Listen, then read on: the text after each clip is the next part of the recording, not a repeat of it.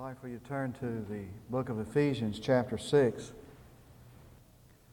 Now, even though our subject tonight is on the family, before we get to the specifics of this text, which is chapter 6, verses 1 through 3, I think it might be well for us to kind of get a picture of what's going on around us in the, um, in, with regard to the home. Now, I know statistics are just statistics, and they get kind of old and redundant.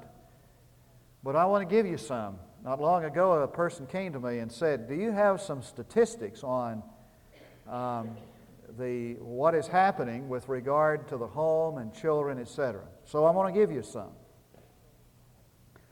Only 7% of Americans currently live in what we call a normal family. That is, where the father is the breadwinner and the mother is the homemaker. Only 7%. In 1990, 45% of the United States workforce will be women. Already, 6 million children under the age of 6 have working mothers, which is nearly one half of all the children under 18 years of age. It is estimated that there are 750,000 kids who live in foster homes, residential facilities such as youth shelters, institutions, and mental hospitals. Four out of every 10 children will live in broken homes. 18 million kids currently are living with step parents. Between 7 and 14 million children will become alcoholics. 65% of every 1,000 children between 7 and 11 years of age have already received psychiatric help. 1 million girls between the ages of 12 and 17 will get pregnant this year in America. One child in five will use drugs twice a week. The suicide rate among teenagers is staggering, so that between 10 and 15 percent of the children alive tonight have tried or contemplated suicide. And in our attempts to try to get, you know, some kind of uh, help in this area, we have become super indulgent so that America spends more on toys for her kids than the gross national product of 65 nations. Is that staggering, amazing, or not? It is getting tougher and tougher to live as Christians in our world. And so tonight I want to urge us who are parents to commit ourselves, yourself, to your children or one day you will wake up with a tragedy in your hands. Somehow we need to return to the principles of this book. And someone might say, well, how can an old book, 2,000 years old, give any help? Because the times have not changed. Man has not changed. Surely God has not changed. And so the principles and the truths of this book are as relevant today to the family as they were when it was written. Now, the principles we want to study tonight are possible only in a family or in a home where there is acknowledged the lordship of Jesus Christ. Apart from that, apart from that, these are just principles that are nice ideas but are not possible. But when a person received Jesus Christ into his life, and Jesus Christ is recognized and acknowledged as the Lord of our homes and families. Not only is it possible to live out these principles, it is reasonable and normal to assume that we can function according to these principles. Now, with your Bible open, I want us just to take this passage and take it word for word in a in-depth study. Children, Obey your parents in the Lord, for this is right. Honor your father and mother, which is the first commandment with promise, that it may be well with you, and that you may live long on the earth. Children, the word is not used here for an infant. It's not referring to infants. Really, it means all offspring, one who is born to another, to another person. So that the, the, the child or children that is referred to in this text is anyone who is still under the roof of. So that if you still are under the roof of your family, under their responsibility, under their control, the command is to obey them. And this obedience begins there and it runs through life. If you live under the roof of, then the commandment is to obey. Now, that word obey is an interesting word. It's a compound word, as many Greek words are. The compound word is hupakuo. The word akuo in the Greek means to hear. The prefix hup, H U P, is, it means under, so that the compound word means to literally hear under. And what he's saying is this the Holy Spirit is saying, Children, get under the authority of your parents and listen to them. And the idea is to listen there with the intent of responding in obedience. And every time I see this word or hear this from this passage, I think of a pet, you know, like an animal, a dog. And this dog is absolutely, you know, recognizes the authority of his master. He's standing there with this eagerness to get the command. To, you know, under the authority of, for the purpose of hearing and responding. Now, what we're hearing now a lot is a lot, uh, we're hearing a lot about liberation, the liberated child. That the child needs to learn how to think for himself, make his own decisions, make his own choices. The liberated child. At the, to run the risk of being old fogey, I want to say this emphatically children have no business being liberated. They are to get under the authority of their parents and listen to what their parents say. So, the basic design for the child is that of obedience. If you're still living at home, if you, even if you're college or high school, middle school or elementary, if you're living at home, the responsibility in the divine design is to get under the authority of your parents, listen with a purpose of obedience. But the parents must teach the children to obey. The reason why is because they're not that way normally. You don't have to teach a child to disobey, but you do have to teach them how to obey. Now, I want us to do a little rummaging through the book of Proverbs. I want you to turn with me to that book. I want to show you something. Just get it open there. Everybody needs to turn. Husband and wife. Don't look on your wife. and Let her. You just get with it there. And chapter one, we're just gonna we're just gonna thumb through a few examples here. Verse chapter one, verse eight. As soon as you find it, we'll take a little trip. The last statement I made is that the parents need to teach their children to obey. Hear, my son, verse 8, your father's instruction, and do not forsake your mother's teaching. Chapter 2, verse 1. My son, if you will receive my sayings and treasure my commandments within you, make your ear attentive to wisdom, incline your heart to understanding. Chapter 3, verse 1. My son, do not forget my teaching, but let your heart keep my commandments. Chapter 4, verses 1 through 4. Hear, O sons, the instruction of a father, and give attention that you may gain understanding. For I give you sound teaching. Do not abandon my instruction. When I was a son to my father, tender and the only son in the sight of my mother, then he taught me and said to me, Let your heart hold fast my words keep my commandments and live. Chapter 4, verse 10. Hear my son and accept my sayings, and the years of your life will be many. Chapter 5, verse 1 and 2. My son, give attention to my wisdom, incline your ear to my understanding, that you may observe discretion, and your lips may reserve knowledge. I want you to underline the word discretion there.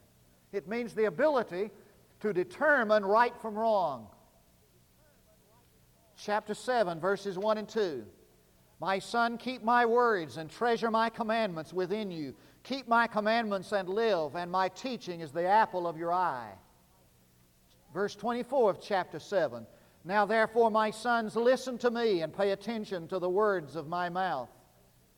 Chapter 8, verses 32 and 33. Now, therefore, O sons, listen to me, for blessed are they who listen to my ways. Heed instruction and be wise, and do not neglect it. Chapter 12, verse 1. Whoever loves discipline loves knowledge, but he who hates reproof is stupid. Verse 1 of chapter 13 A wise son accepts his father's discipline, but a scoffer does not listen to rebuke. Chapter 15, verse 5. A fool rejects his father's discipline, but he who regards reproof is prudent. I think that ought to be enough to set the point that the responsibility of the parent is to teach the child, and the responsibility of the child is to obey his father's instructions and his mother's teaching. Now, why is that so? Well, there ought to be a hint of it when it says over in the book of Luke about Jesus that he increased in wisdom and stature and favor with God and man. And it suggests that because a child is a child, he lacks four things. He lacks wisdom. When a child is born, he's born lacking discretion and instruction and knowledge. When a baby comes into the world, his brain is void of information. So, whatever he's going to know must first be taught him. Can I say it again? Whatever he's first going to know must first be taught him. Now, he can get it from his father or in his mother, he can get it from TV. Children have no discretion. They don't know what's right and wrong. They don't know what the right kind of food is to eat. They don't know what to put in their mouth and not put in their mouth. These things must be taught. They lack stature.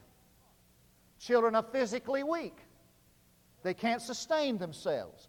The parents have a responsibility of feeding and nourishing them to see they get the proper rest. They can't fend for themselves or make it on their own. Their parents have to protect them. They lack favor with men. They're not socially acclimated. They're selfish. They say, This is mine. I don't want to share it. So they have to be taught how to be selfless social graces and humility and unselfishness must be taught. And they lack favor with God. In the spiritual area, children naturally grow, don't naturally grow to love God. They recognize Him, they comprehend Him, but without proper instruction, they will drift away. That's why Proverbs 26, 22 6 says, Train up a child in the way he should go, and when he is old, that is, when he gets up there, he'll not depart from it. Now, the parents must provide an environment in which children can grow in these areas of inadequacy. And if we do not provide that environment of spiritual, social, physical, and mental growth, the author of the book of Proverbs says, You will have a son who despises his father and does not bless his mother. Now, how do you instruct a child? What kind, how do you develop that kind of an environment? Well, how, you, how do you teach them to obey? By discipline and by example. Now, I'm just talking to myself, and I'm going to let you listen in. The way you teach them to obey is by discipline and by example. A few years ago, a husband and wife team by the name of Gleck, G L U E K, Harvard University, developed what they th- believed is, was an accurate test of how to predict a juvenile, juvenile delinquents. And so they developed this system, this test, and they, they, they developed the factors that were present in every juvenile delinquency. And between the ages of five and six, they predicted a certain uh, galaxy of kids they observed to see if these factors existed in their homes, and they predicted where the juvenile delinquency would occur. Ten years later, they, they came back and tested to see how they did, and they were 90% accurate. Can you believe that? And they said there are four necessary factors in the parents developing an environment of obedience. And these are the four. If I were a parent, didn't know this, I'd write these down. First factor Father's discipline must be firm and consistent. Father's discipline must be firm and consistent. Second factor Mother must know where her children are and what they are doing at all times. Don't you love it, kids? Mothers must know where their children are and what, they're, what they are doing at all times and be with them as much as possible.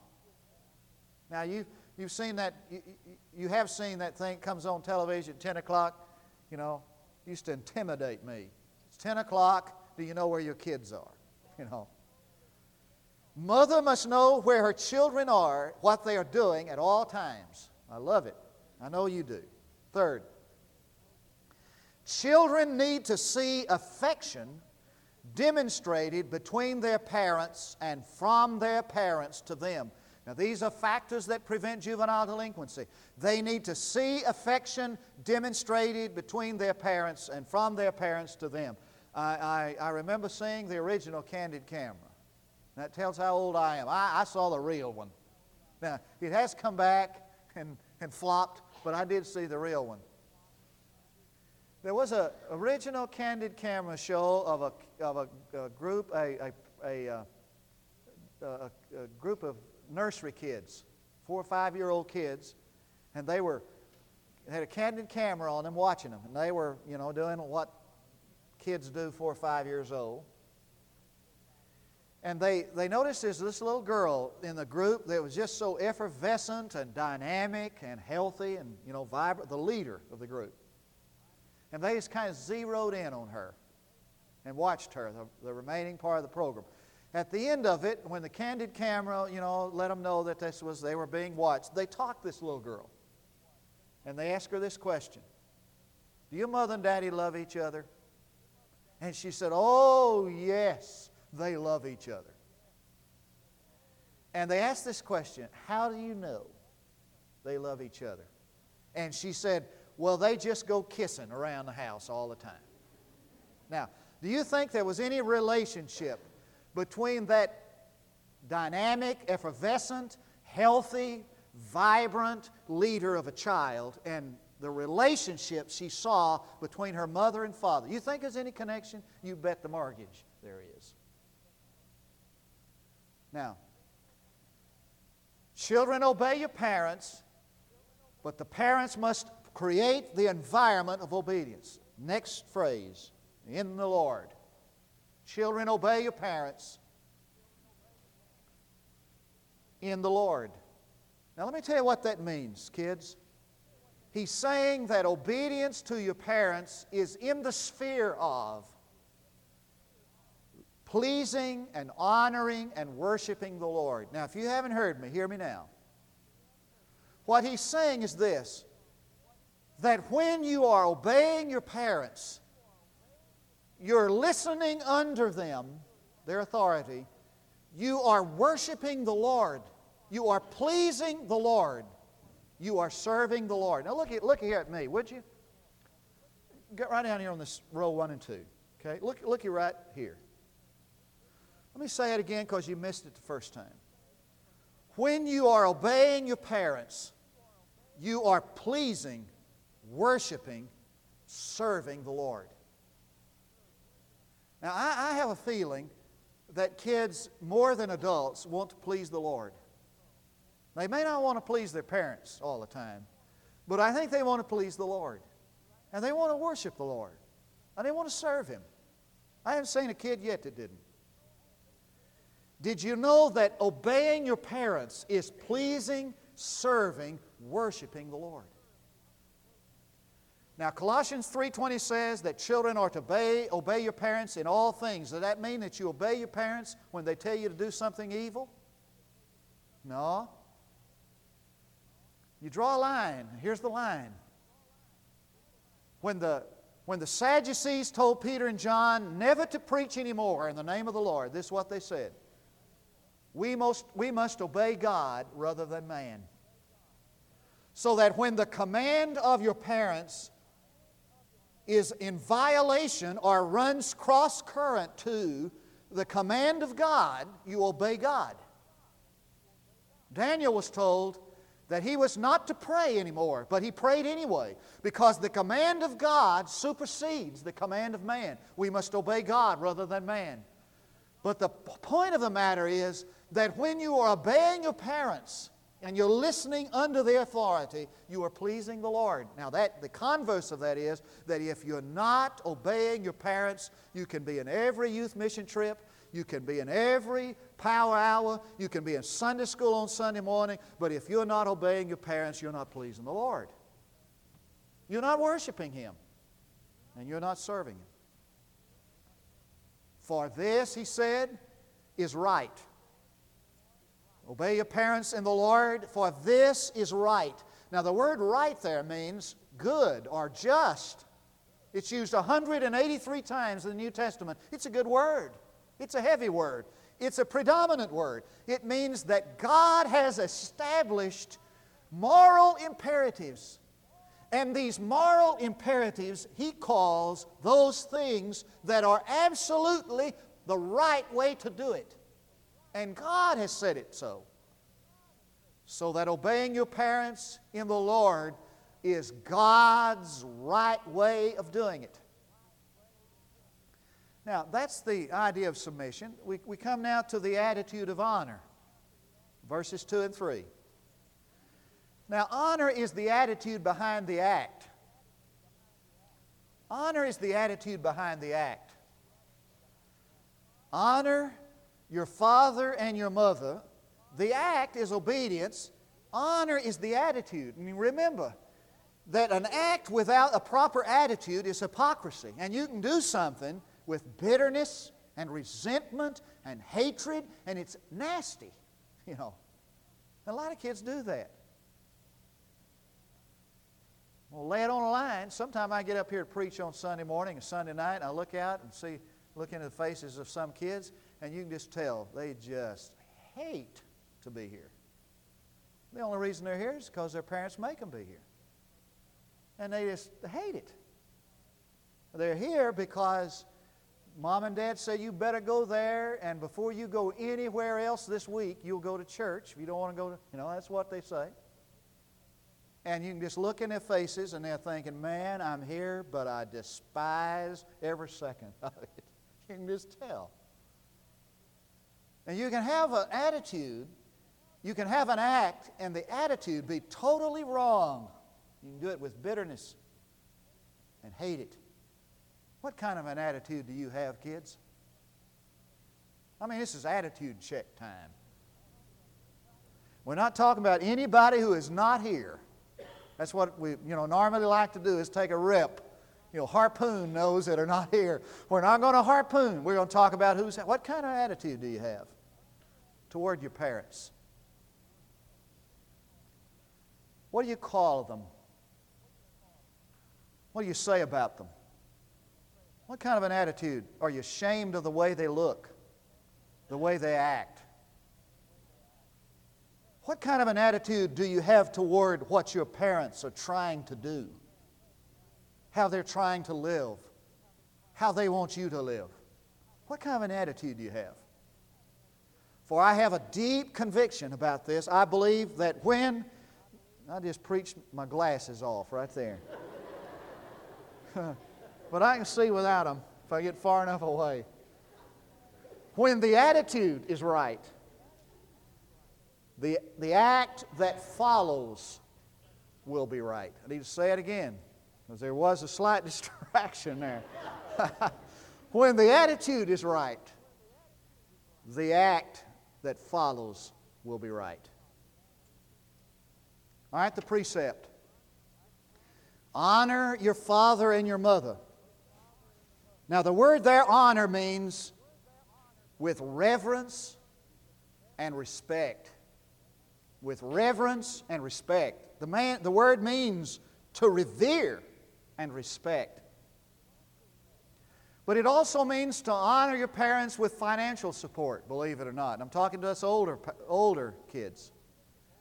Because if you look at Matthew chapter 15, verses 1 through 6, Jesus interprets the commandment, honor thy father and mother, as referring to financial support, amazingly enough. Now, here's the primacy. The primacy is this that it is the first commandment with promise. Now, why is it? You, you go through the Ten Commandments and you come to, to the commandment to honor your father and mother, children, obey your parents.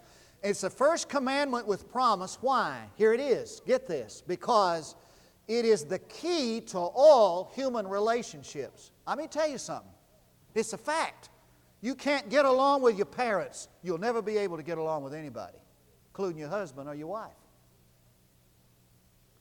When I get kids together who are talking about getting married, the first one, first thing I ask them is, How do you get along with your parents? Because a kid who cannot get along with his parents can't get along with anybody. Can't get along with his teachers. You ever notice that? He can't get along with his, those in authority. He can't get along with his peers. He has problems in marriage when he grows up to get married because the relationship with parents in obedience and honoring parents by kids is the key to all human relationships. It all begins there. And the kids who have the best relationships with their parents have the best relationships with everybody else. It is amazing, but it's true. It's the first commandment with promise. It has primacy for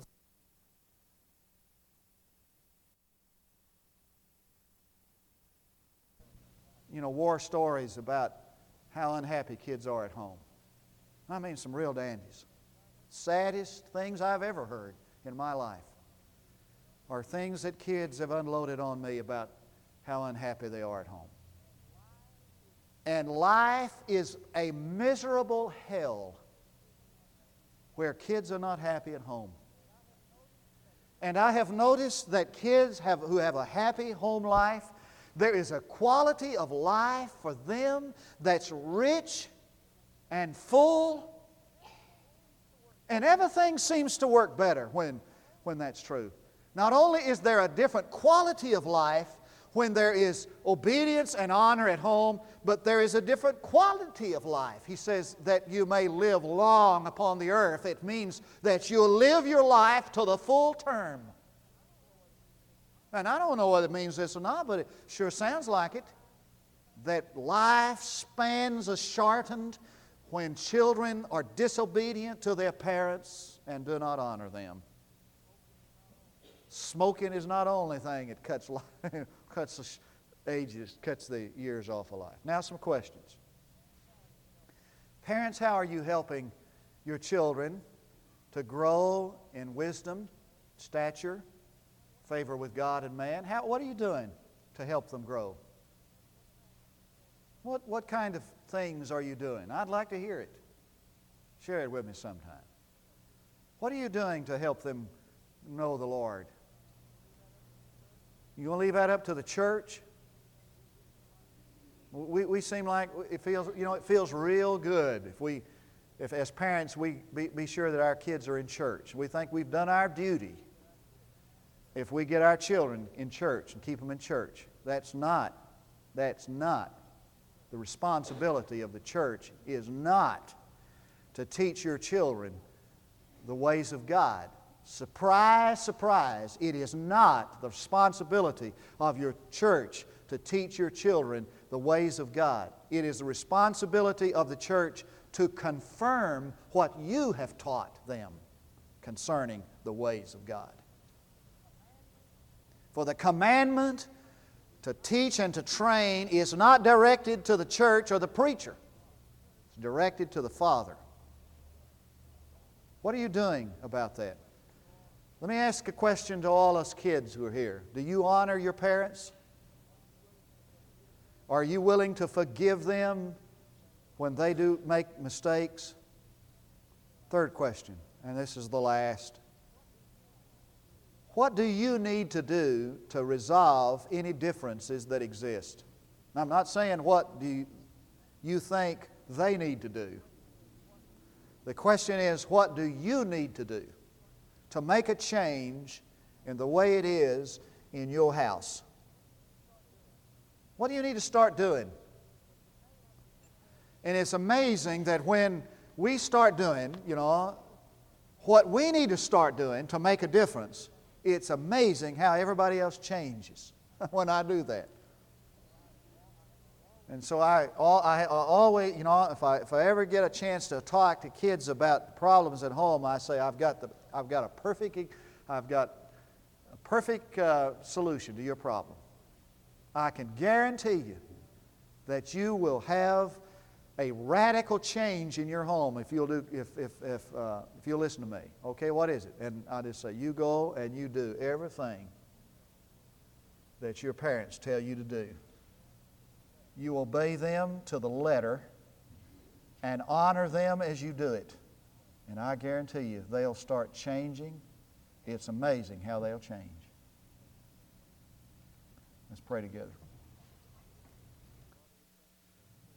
Father, we thank you for the privilege of looking into your word, studying it. Lord, we know that we cannot just handle your word lightly that, that we are judged not just by what we have heard, but what we do with what we've heard. We're judged not by just what we've heard, by what we haven't heard. And so I pray, Lord, now that you'll give us a heart of obedience and submission and a love for your word and the willingness to respond in obedience to it. For I pray in Jesus' name for his sake. I'd like to give an, op- an opportunity for people to be saved tonight. To come to know the Lord Jesus as your personal Savior. To find forgiveness of sin. To let Jesus come into your heart and be saved. I'd like to give you an opportunity tonight to join the church. I'd like to give you an opportunity to make things right with God, to repent, to come to Him, to turn away from the way you're living and do it God's way and do it the right way. We call it rededication. I give you that opportunity while we stand to sing. You come.